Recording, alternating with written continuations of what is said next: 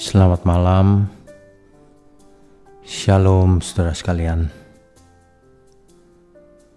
Ketika malam tiba, kembali kita akan merenungkan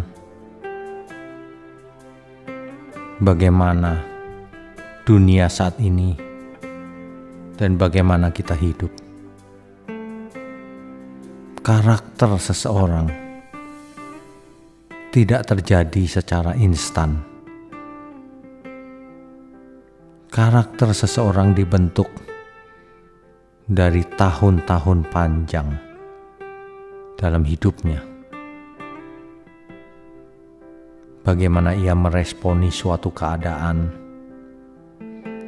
apakah positif atau negatif, apa yang ia dengar selama ini, apa yang ia lihat, dan apa yang ia percayai.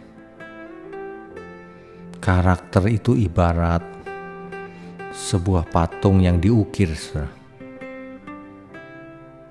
Kita itu mengukir karakter kita sendiri. Kitalah yang membentuk bagaimana kita hidup. Jadi, bukan tiba-tiba kita menjadi seperti hari ini. Nah, kalau kita percaya kepada Tuhan, lalu kita diberi Roh Kudus, maka sudah selayaknya, sepantasnya, kalau kita memberi diri untuk dipimpin oleh Roh Kudus. Jangan keraskan hatimu, berubahlah, saudara.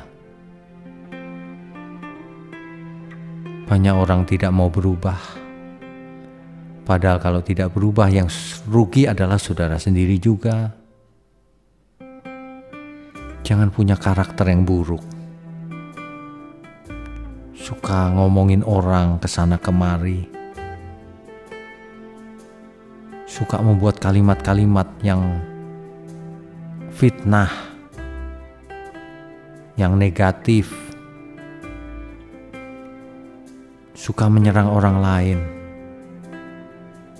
baik secara terang-terangan maupun secara sembunyi-sembunyi, suka menyindir-nyindir orang Sudahlah saudara, kita lepaskan seluruh karakter buruk kita itu. Bagaimana orang mau diberkati kalau kita sendiri negatif? Banyak orang hidupnya sulit karena karakternya buruk.